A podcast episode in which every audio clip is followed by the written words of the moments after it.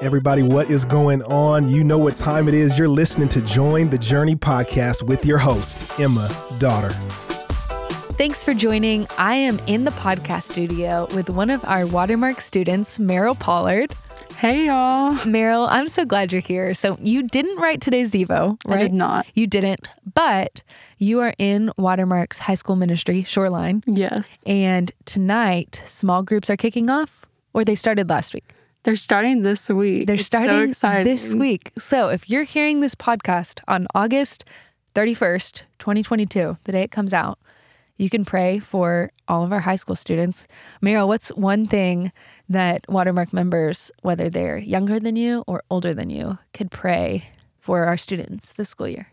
Um, pray that they will have just like the courage to come to a small group, even if they're it's their first time, and just to be authentic and to not fear the other teenagers in their group. Super good. Merrill, you are a senior at Richardson High. What is a day in the life for you? Um, so I actually don't have my schedule yet. So like we're still figuring it out. But I wake up, I go to school, I go to all my classes. I have my art. That's ma- good. I'm glad you don't skip. I'm me too. I yeah, it's kind of hard. It's very long days. Um, but I have art every day, which is just a nice like resting time because it's super consistent. And then I will hopefully have early release every day. Nice. Yes, Art class and early release. What more could a senior want? exactly. I didn't get I didn't get early release when I was a senior, so I'm jealous. Um, when did you start following Jesus, Merrill? I started following Jesus when I was around six years old, but I had a pretty and unstable childhood. My parents were separated for most of it, so I didn't take my relationship with Christ seriously until high school because I almost blamed him for the inconsistency in my childhood and mm. just saw him as an inconsistent God and didn't realize his consistency until high school. What does it look like for you to cling to him? Sorry, I've got some allergies. What does it look like for you to cling to him as consistent? this summer, especially just constantly abiding in Him and praying to Him about every single doubt and every fear and every anxiety. You'd mentioned talking about in today's chapter, Luke 8, when Jesus calms the storm. Yes. Tell us about that. So I was at Pine Cove Shores two weeks ago and it was fantastic.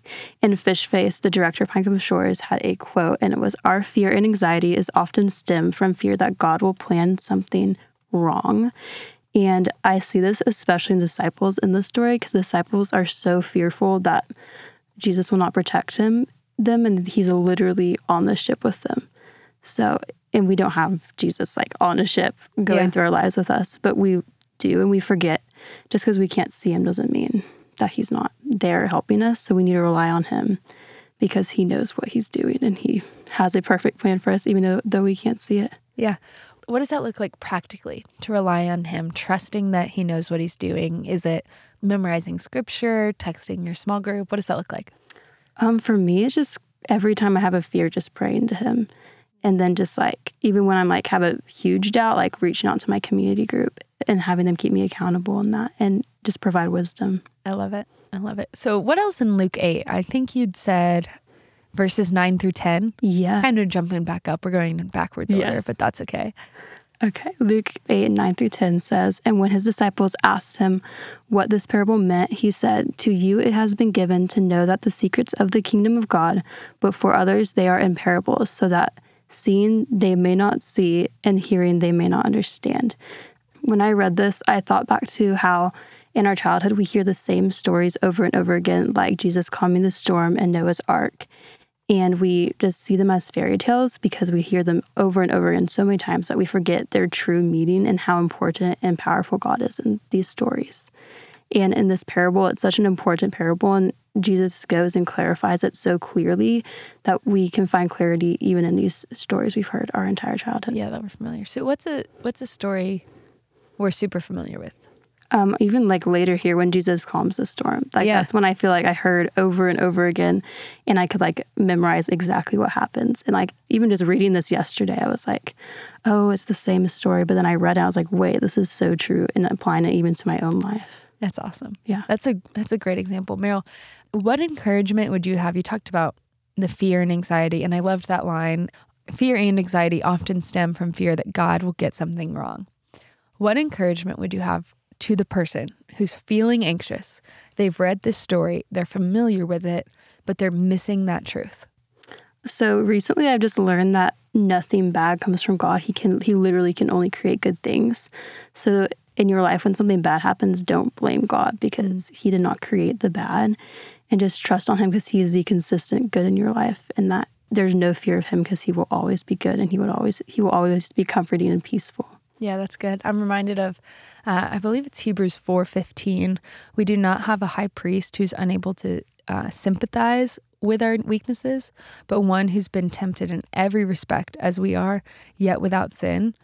And I think about that verse that Jesus he's been tempted in every respect as we are, yet without sin. Like God allowed Jesus to go into the wilderness and be tempted by the enemy, but he didn't stay there.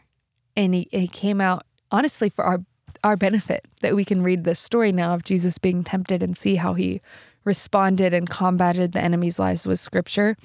And that story is another one that can become very commonplace. Like, yeah, yeah, Jesus went into the wilderness and was tempted. But there's something beautiful about that because he's God. Yeah. And God is the source of all that is good.